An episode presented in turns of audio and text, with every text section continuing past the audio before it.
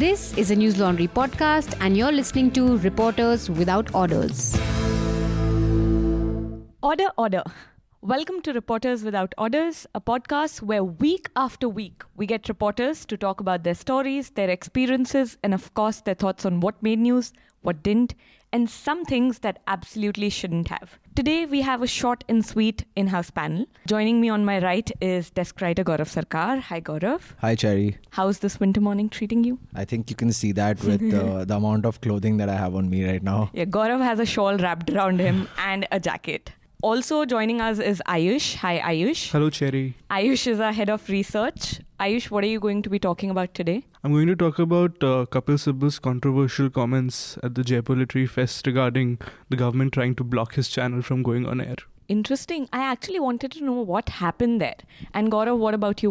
Could you give us a line about what you will be talking about today? Well, I have two pieces that I want to talk about. One is about the latest Cobra Post expose that happened yesterday about, well, I'll actually tell you down the line. And the other was a story that I reported earlier about the current Comptroller Auditor General, Rajiv Mehrishi, whether, he did evade tax in a land deal or not. And since this is an early morning podcast, we are going to keep it short and sweet. And Prateek will be joining us over the phone. Prateek is our special correspondent. Last time Prateek did a report from Chhattisgarh, and this time he was in Hyderabad to do an in-depth fact check about the claims made by Syed Shuja, who, quote-unquote, is a cyber expert and did a press conference in London where he claimed that people will be able to hack electronic voting machines that are used in Indian elections. So Prateek would be sharing more details a little later.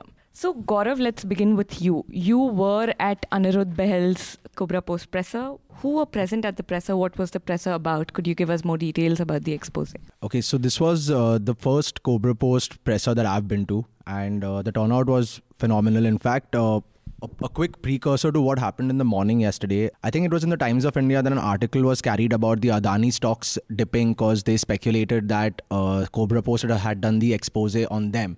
And Cobra Post had been promoting this presser of theirs since last week. So just in a quick nutshell, the story is about how this company called DHFL, Divan Housing Finance Limited, siphoned off over 31,000 crores of public money, rerouted it via shell companies to companies where the promoters had personal interests. 31,000 crore is the figure that Cobra Post has investigated, although they claim that the amount could be as high as 97,880 crores. So this is what the story was in a nutshell. Just for our listeners, Cobra Post is a non-profit news website. It was founded in 2003 by Aniruddha Bahal. Bahal was also one of the founders of Tehelka. Cobra Post is known for the stings it does. In May last year, it had stung several big media houses to quote-unquote expose how big media organizations were comfortable running a polarizing Hindutva campaign in return for money. You could check out a report on Cobra Post sting on our website, newslaundry.com. I repeat, newslaundry.com. And if you like a podcast, you can find them there on the website too. Ayush, do you have any questions for Gaurav? Yeah, I definitely do. So, I mean, by the looks of it, it seemed like, of course, very serious allegations on this company. So, and since you were there and you saw the evidence, I'm guessing, how strong is their case? So, in fact, the entire story that they have put up on their website is about 12,000 words, which is really in-depth. They also, at the presser, gave out to all the media representatives there a CD and a document as well. So, I'm guessing that the CD contains the PowerPoint presentation that they were showing at the presser itself, which shows you the breakdown of a couple of things. The most important of which is how public sector banks, say like the SBI, granted phenomenal amounts in loans to DHFL, without any kind of security. And this money was in fact then routed via shell companies to go back to the places where the promoters have personal interests, where the Wadhawans have personal interests. More than that, apart from this convoluted bank thing, which would take a while to understand, at least for someone who's not very familiar with accounts, what they also allegedly did, what Cobra Post alleges, is that they bought a cricket team. The Wadhawans bought a cricket team in Sri Lanka. They funded companies in Gujarat and Karnataka right before their respective state elections. And probably something that really, really stood out in their allegations were the fact that around 20 crore rupees was donated to the BJP in the year 2014-15.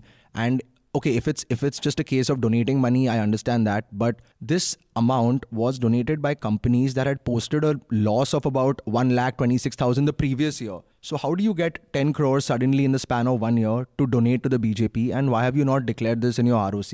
So these were one of the main things that stood out in the story. And there were allegations that they sent the questionnaire, which had some 64 questions, to DHFL on the same morning as the press conference. Was that true? Yeah, they did. So that raises a lot of counter questions from the perspective of DHFL, because, you know, on the same day as the press conference, if you send 64 questions, 64 are a lot of questions to answer. So even if you were to assume that they are, let's say, you know, the claims that Cobra Post makes are absolutely not true, then... I mean, I understand that, and I agree, Cobra Post should have given them more time, at least 24 to 48 hours. But, I mean, if the sting is, I wasn't at the press conference, so Gaurav can tell us more about it. If the sting is based on publicly available documents, government documents, then, I mean, the story still holds true, right? Because they are based on publicly available government documents. So, Cherry, first of all, this is probably one of the first Cobra Post stories that is not a sting. You know, as you said, they are available in public documents. It's just that you need to know what you're looking for. You need to connect the dots. You need to have financial analysts with you who can do this. It is based on government documents, and it's one of their only stories that is not a sting. Okay.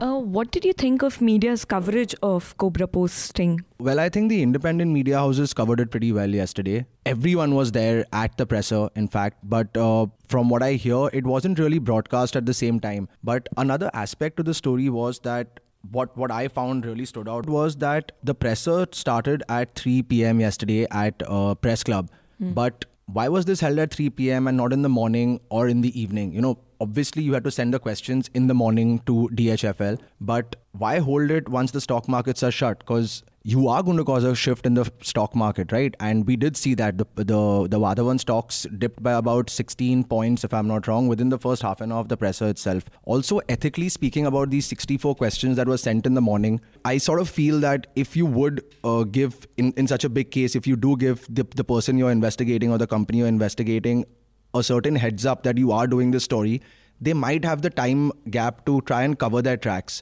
So maybe they weren't airtight, maybe Cobra Post weren't airtight with their approach, but I don't think they were completely unethical with shooting the questions out in the morning. I mean, I don't think there would be a problem with tightness of the story if it is based on documents, but what I understand from this is if you give a heads up to the company, they can just go and get an injunction, like it happened in their big media sting. One of the newspapers approached the court and the press conference was cancelled.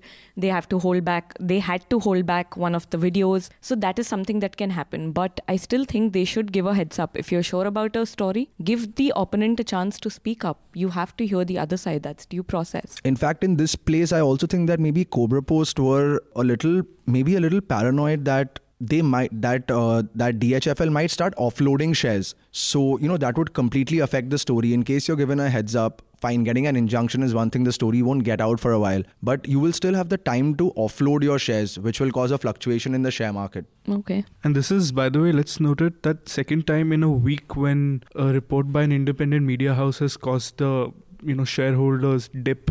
The SL Group, the Z conglomerate, we saw it earlier in the week when Wire's report came out that they had also some suspicious stuff going on in the blankets. So I think it's a good week for independent media in that way. True. And just to add to the media coverage of Cobra Post sting, I didn't see them on the front pages of at least the Delhi editions of the Big Four. I didn't see them on the front pages, though there are a couple of pieces on the web editions. They didn't make the front pages. Ayush, any thoughts on, apart from SL Group's suspicious, quote-unquote suspicious activity, what caught your eye? What did the media over-report? What did the media under-report? So, I think I only saw two reports in the media on what I'm going to talk about, which is the Kapil Sibal issue. So, it was the last day of JLF, day before yesterday. And if you've ever been to JLF, you know it's the last day, the closing debate is the gala event. It's intense, yeah. All the controversies, all the piss and vinegar comes out during that one debate where they call the biggest names who talk the most controversial things they can talk about. Sagarika promoted her book.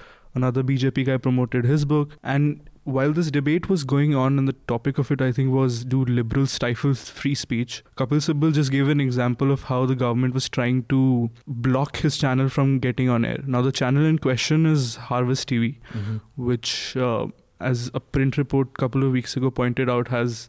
You know, Karan Thapar has a show. I think Barkha has a show. There's a speculation that Pooniyam Prasoon Bajpayee might be on the Hindi version of the channel. So that's the channel, and Sibal alleged that Tata Sky had taken his channel off. Den had blacklisted the channel. Airtel had blacked out at 2 p.m. on some day for an hour, but even though it's back. Now, going by the media reports, it seemed rather weird because these Tata Sky, the two media houses sent them questionnaires. They didn't respond to print. They did respond to scroll saying, we don't have anything to say. It's under management. So there's an eerie silence on Tata Sky's behalf, which doesn't bode too well. But on the other issue, the whole background of this is also... But I didn't know it was coming on Tata Sky. I thought it was only coming on Airtel and Den. So it was supposed to start, from what I've read, on Tata Sky from 1st of Feb. Oh, okay. Right. Yeah. So the background of the whole issue is that Harvest TV is not something new that has started. There was a Harvest TV. It was a Malayali Christian channel,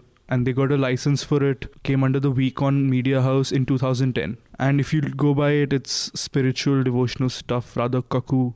You'll find some videos of it on YouTube. Now what they did, this Christian devotional channel has shifted to another license called ATE. So if you look at the channel, it shows ATE logo on the bottom now. And I think the Harvest TV News, that is Barkha and Kapil Sibal, have taken... an HTN logo. HTN because Harvest TV has objected saying, you can't take our same logo because that's using our goodwill. So the spiritual channel has shifted to another license, and in the space that they created, Kapil Sibal jumped in. Now, the problem is that sometime in August 2018, the government of India reviewed the spiritual channel, Harvest TV. And they passed orders saying it must stop working under the news license because as per their review, they weren't showing anything that was related to news. So, of course, Wecon, which owns the channel, went to the TDSAT, which is a tribunal that looks into the cases. And tribunal ruled that your order to ask them to stop broadcasting was done without a show cause notice. You have to have their side of the argument. And I think the next hearing on this is on 2nd Feb, which is day after tomorrow. So in a nutshell, correct me if I'm wrong, basically HTN is putting out news on a devotional channel's license. Right, it was, but now it's shifted to another place, and one that has come now is what we understand as the mainstream, rather center-left projection of news in India. But what you can say of all these media houses, because HTN is not the only one coming out, there will be many more in the coming days, is that they're all trying to cash in on the 2019 general elections. And I think channels... People were trying to get licenses for about a year now, not just because 2019 is coming, which is a good time to see how systems actually work, if you're a news company or if you're a journalist. But they were trying to get licenses for about a year, and if the government is not issuing licenses, then there's a problem. But moving on from this topic, before I come back to Gaurav about his CAG story, let's get Prateek on the line. Just to give some context to our listeners, on January 21st, a presser was organized in London by the Indian Journalists Association. At the press conference, a cyber expert, Syed Shuja, was demonstrating how to hack EVMs used in Indian polls. While we discuss some of these and some other details of the press conference in the last podcast, Prateek is here to tell us what he found in Hyderabad. Hi, Prateek. Hello, Chari. Thank you for joining us. Prateek, आपके story में आपने Syed Shuja के claims को fact check किया है, and you've said that they were a tad too fantastical. So while you've checked 10 claims in your story, could you tell us जो सबसे बड़े 3 claim थे, and how did you go about corroborating these claims, and आपके conclusions क्या थे? देखिए, सबसे इसने जो प्रेस कॉन्फ्रेंस हुआ था लंदन में, तो उसने सबसे बड़ी बात तो मारने की कही थी कि 11 लोग को गोली मार दी थी सुबह, ठीक है जी. और उसने बोला कि इस तरीके से वो काकी रेड्डी करके एक बंदा है जो कि एक एमएलए, किशन रेड्डी नाम के एमएलए का ब्रदर इन लॉ है, उससे गेस्ट हाउस में मारी थी. तो ये ये सबसे वो था कि 11 लोग मार कैसे दिया, कौन है क्या है. तो उसको लेके फिर जब वो जो एरिया उसने बताया, बोला था कि इस एक जूनियर कॉलेज, डिग्री कॉलेज और स्कूल वो इकट्ठा ही है, तो उसके लिटिल फ्लावर उसके पास में ये वो जगह है, ये गेस्ट हाउस है. तो वहाँ मतलब काफी मतलब ऑलमोस्ट मैं 4 घंटे तक घूम रहा था उस इलाके में, मतलब आसपास विदिन एटलीस्ट 5 किलोमीटर के एरिया में मैं घुमाऊंगा उसके अगल बगल के। बहुत लोगों से बात किया था उस दिन जी। तो ऐसा कोई गेस्ट हाउस तो वहाँ पे है नहीं सिवाय survey of India guest house को छोड़ के, जो की सर्वे ऑफ इंडिया के कैंपस के अंदर है, वहाँ पर आपको एंट्री भी मिल सकती जी, ठीक है, वो गवर्नमेंट का है, उनके ऑफिसर्स के लिए रिजर्व रहता है। ओके, तो ऐसा कोई गेस्ट हाउस नहीं था। और दूसरी बात, काकी रेड्डी नाम का बंदा ही नहीं है कोई, क्योंकि जो किशन रेड्डी है उसके ब्रदर इन लॉ का नाम है श्रीनाथ रेड्डी, जो कि इरिगेशन डिपार्टमेंट में काम करता है। तो सबसे बड़ा उसका ये जो उसने क्लेम किया था कि भाई 11 लोग को और वो जो एरिया बता रहा है वहाँ पे, वहीं पे पुलिस स्टेशन है, वहीं पे उनकी ग्रेटर हैदराबाद म्युनिसिपल कॉर्पोरेशन की बिल्डिंग है, वहीं मतलब बहुत सारे गवर्नमेंट इंस्टीट्यूट्स हैं वहाँ पे, ठीक है।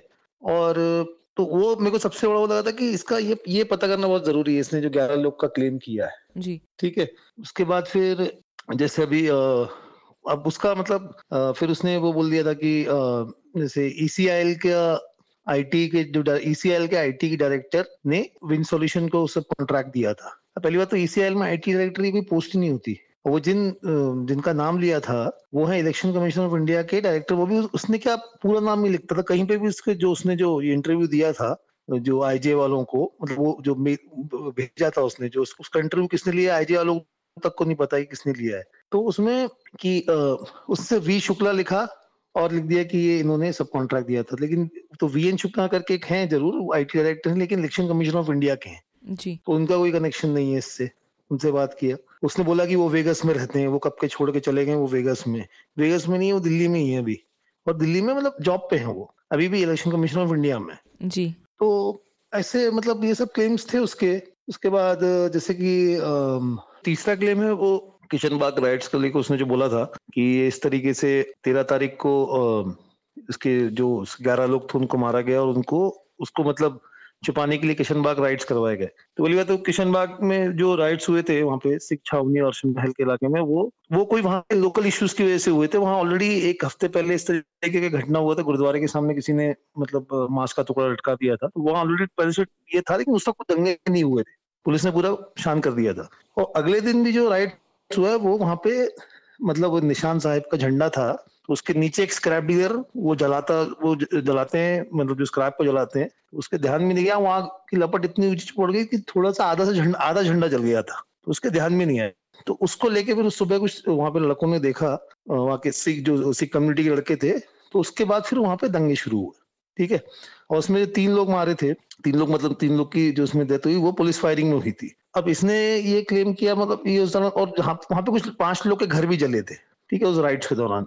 अब इसने जो क्लेम किया ये बोलता है कि 14 तारीख के दिन इसके दोस्त ने इसको पेपर कटिंग भेजी, 14 तारीख की पेपर कटिंग 14 मई की, जिस दिन सुबह दंगे शुरू हुए थे। तो अब दुनिया में कोई ऐसा अखबार नहीं होगा कि जो अंतर्यामी होगा और पहले लिखना शुरू कर देगा कि भाई दंगे हो रहे हैं और ये छक्के निकल के आ गया, तो ऐसा तो प्रैक्टिकली पॉसिबल है नहीं। तो वो बोलता है कि इस तरीके से वो पेपर कटिंग भेजी और उसमें उसने अपने पेरेंट्स के मारने की बात कह दी, उनका घर जलाने की बात कर दी। उसके पेरेंट्स का नाम किसी से भी मैच नहीं कर रहा, जो 3 लोग मरे, वो 3 बंदे मरे, एक भी उसमें कोई लेडी नहीं है, ठीक है। दूसरी बात, वो बोलता है कि वो पहले बोल रहा है कि घर इस तारीख को जल रहा है, ठीक है, मतलब 13 को ही ये सब हो गया। और फिर एक जगह उसने बोला है कि 17 मई को उसका घर जला है, तो 17 मई को वहां से फायर ब्रिगेड से हमने पूरा वो किया था, वेरीफाई किया था, उनके रिकॉर्ड चेक किए थे, तो 17 मई को हैदराबाद में उस वक्त ऐसा कोई फायर इंसिडेंट ही नहीं हुआ था। ओके, तो ये किशनबाग राइट्स का उसका था। उसके बाद जो वहाँ के एसीपी जो मतलब कुशालकर करके हैं, वो उस वक्त वहाँ के जो एरिया राजेंद्र नगर पुलिस डिस्ट्रिक्शन में आता है, वहाँ के इन्वेस्टिगेटिंग ऑफिसर थे, तो बता रहे थे कि लोकल इश्यूज की वजह से वो भड़क गया, और वो मतलब एक की निग्लिजेंस की वजह से और एक के थोड़ा ये हो गए थे, ज्यादा भड़क गए थे, उस वजह से भड़का है, ना कि इस वजह से कि कोई प्लान किया गया हो 11 लोग को मारा हो उसको दबाने के लिए। प्रतीक, ये तो जो 11 लोगों की लिस्ट है उसमें पहला नाम एक अनिरुद्ध बहल का है। Is this the Cobrapost Anirudh Bahl? So he definitely is alive.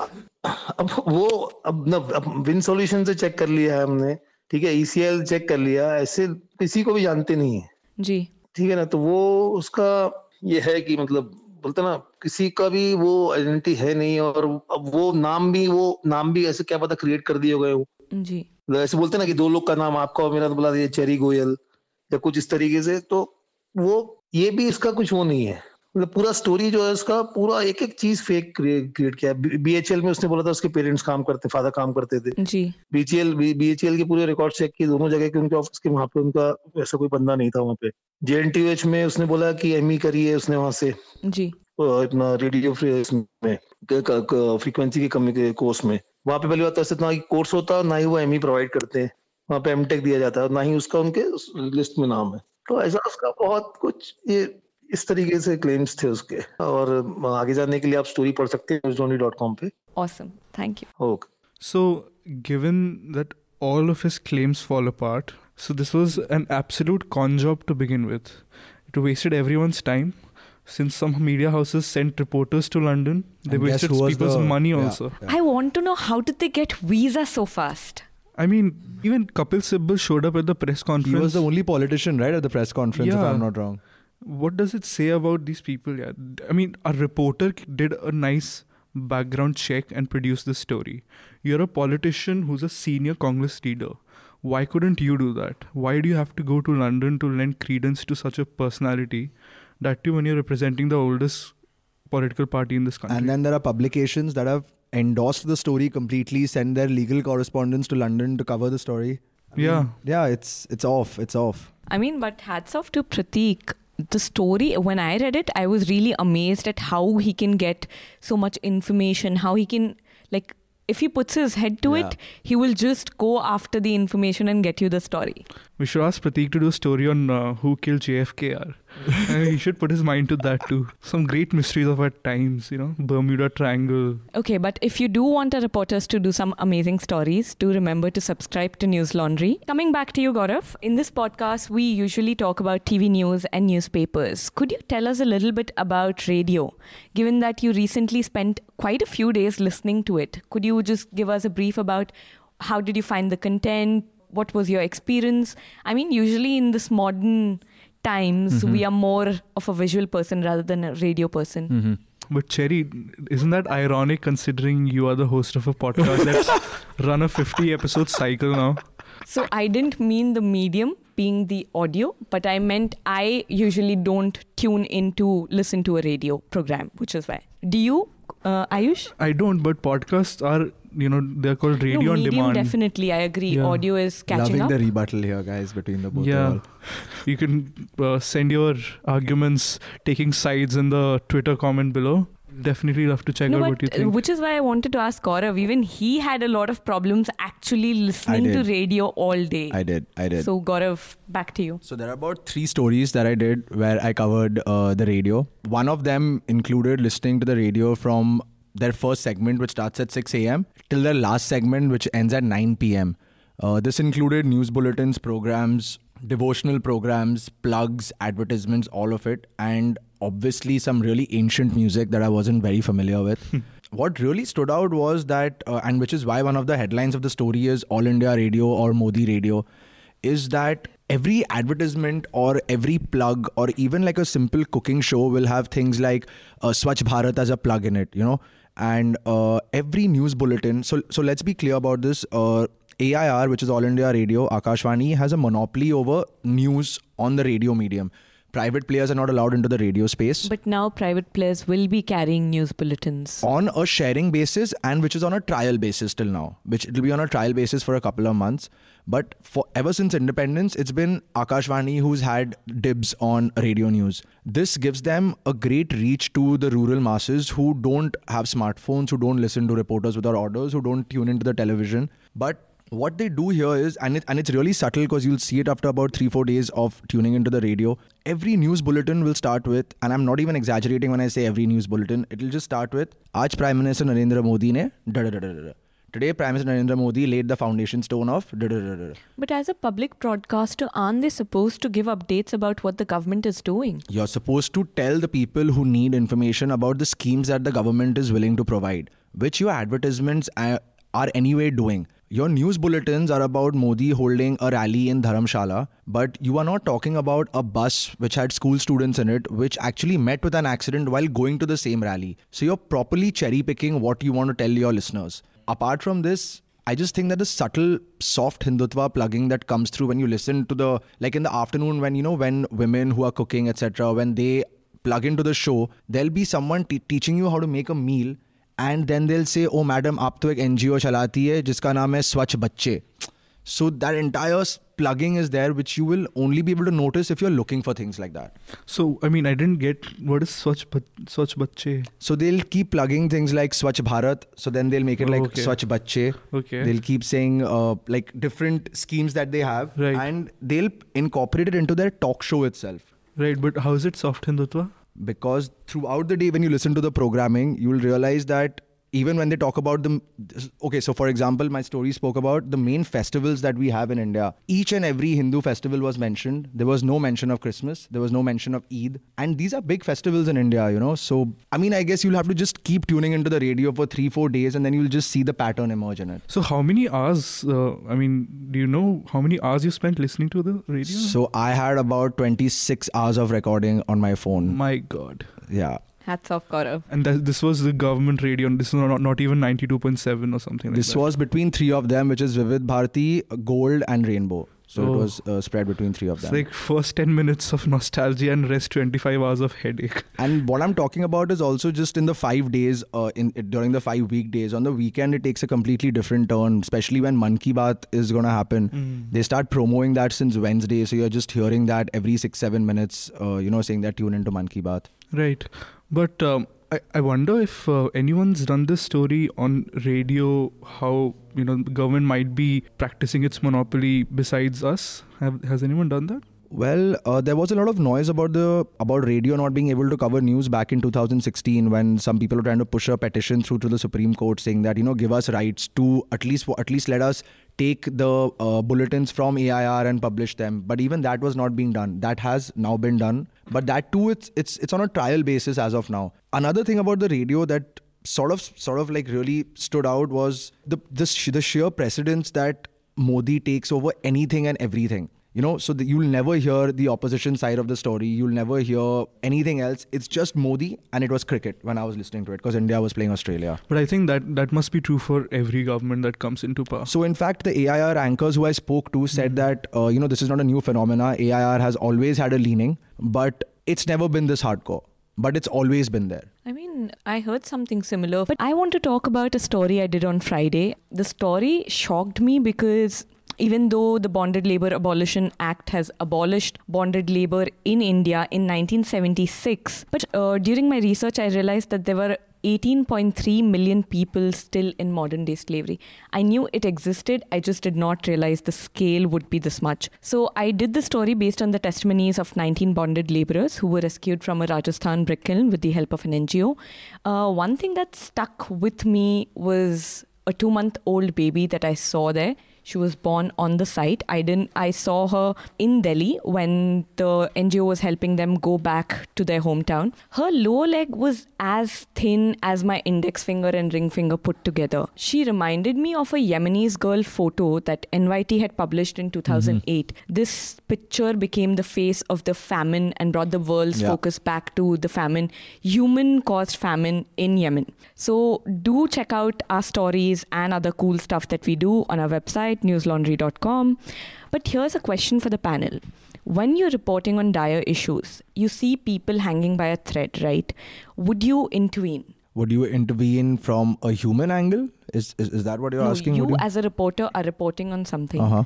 And there you see people hanging by a thread. Would you intervene? Even though that might just be a stopgap measure. I think I'll let Ayush take this first. Excellent. So Gaurav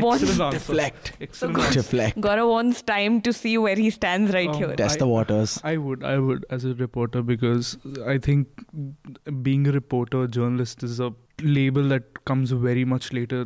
The fact that you have responsibility to carry out a moral action, if you don't, how would you live with that? There's a very great debate around this question. Pulitzer Prize winning photographer has this picture of a very malnourished boy almost dying to death in the middle of a Saharan desert. 1993, Kevin Carter. Right. Not Sahara, it was a Sudanese boy. Fact check, Cherry.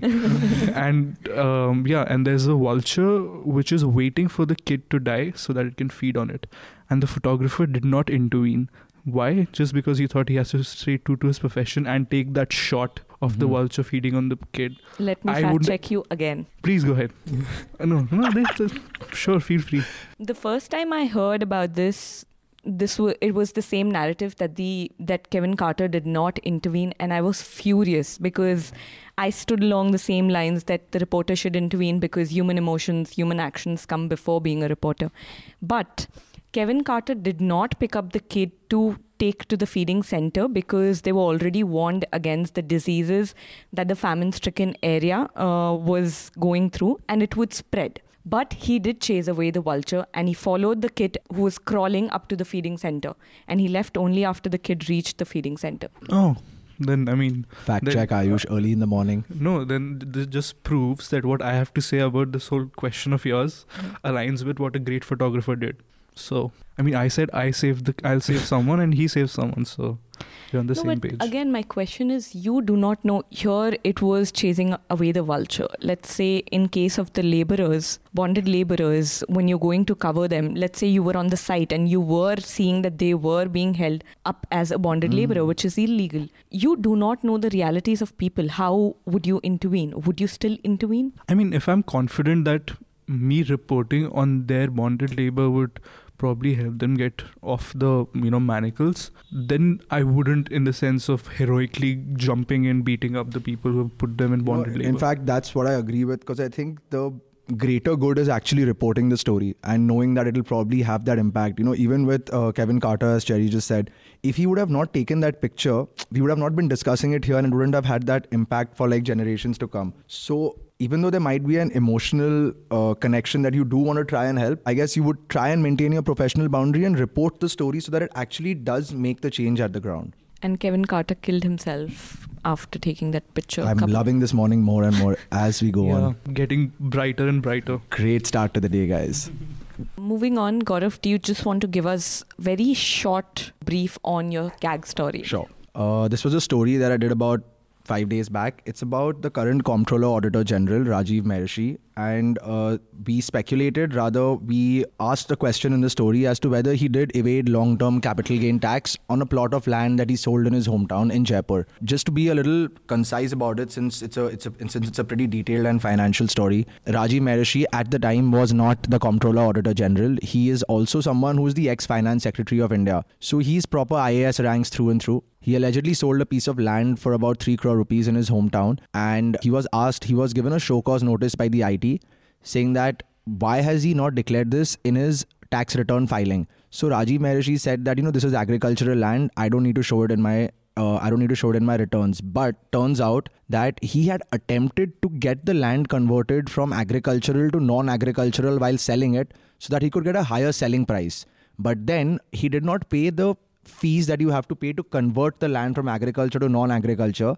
So the land stayed as agriculture on paper, but the IT department told him that you knew the nature of the land and you knew it was going to be used for commercial purposes. But Mehrishi just deflected, and from the answer that we've received from him, there is apparently no case pending against him, which cannot be really true since IT cases are not ever quashed. They're probably just benched or shelved. So, I mean, did he or did he not is something you should just make up your mind for after reading the IT document that's there in the story on newslaundry.com. So that's a wrap for the episode. Before we close, do you guys want to share your recommendations? Yeah, sure. So I have begun, this has nothing to do with the news, but I have begun reading one of my favorite books once again. It's called The Hitchhiker's Guide to the Galaxy by Douglas Adams.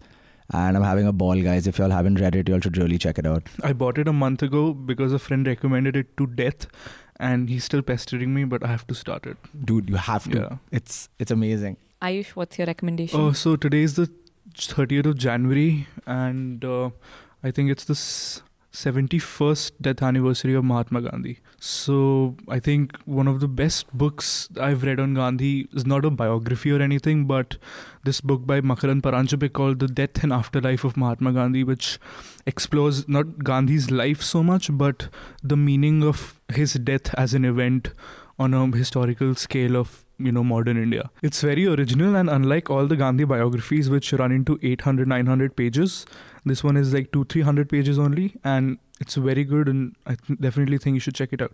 Okay. My recommendation is the NYT piece about the Yemeni girl. It's headlined, Yemen Girl Who Turned World's Eyes to Famine Is Dead. Do read the piece and also do read up about Kevin Carter. That's quite a story. Thank you everyone who listens to us and writes to us. If you have any feedback for us, love, criticisms, concerns, you can tweet to any of us or write to contact@newslaundry.com or to me at cherry@newslaundry.com. Also, a big thank you to everyone who's paying to keep news azad and independent. And to others, please do subscribe, because when the public pays, the public is served. When corporations, governments and advertisers pay, they are served. To subscribe to News Laundry, you can visit our website newslaundry.com. Do subscribe to us or any other independent news organization of your choice. Happy subscribing. And listeners, if you're listening to this podcast on iTunes, Stitcher, SoundCloud, CastBox or any other podcast app, please do visit newslaundry.com to check out our other podcasts, videos, weekly satirical shows, comics and reports. Also, a big thank you to the man behind the scenes, Parikshit, and Anilji for recording, and the panel for the time. Thanks, Jerry. Thanks, Jerry. All the News Laundry podcasts are available on Stitcher, iTunes and any other podcast platform. Please subscribe to News Laundry. Help us keep news independent. To catch all our podcasts on news, pop culture, current affairs and sport, visit newslaundry.com. Follow us on Facebook, Twitter and Instagram, and subscribe to our YouTube channel.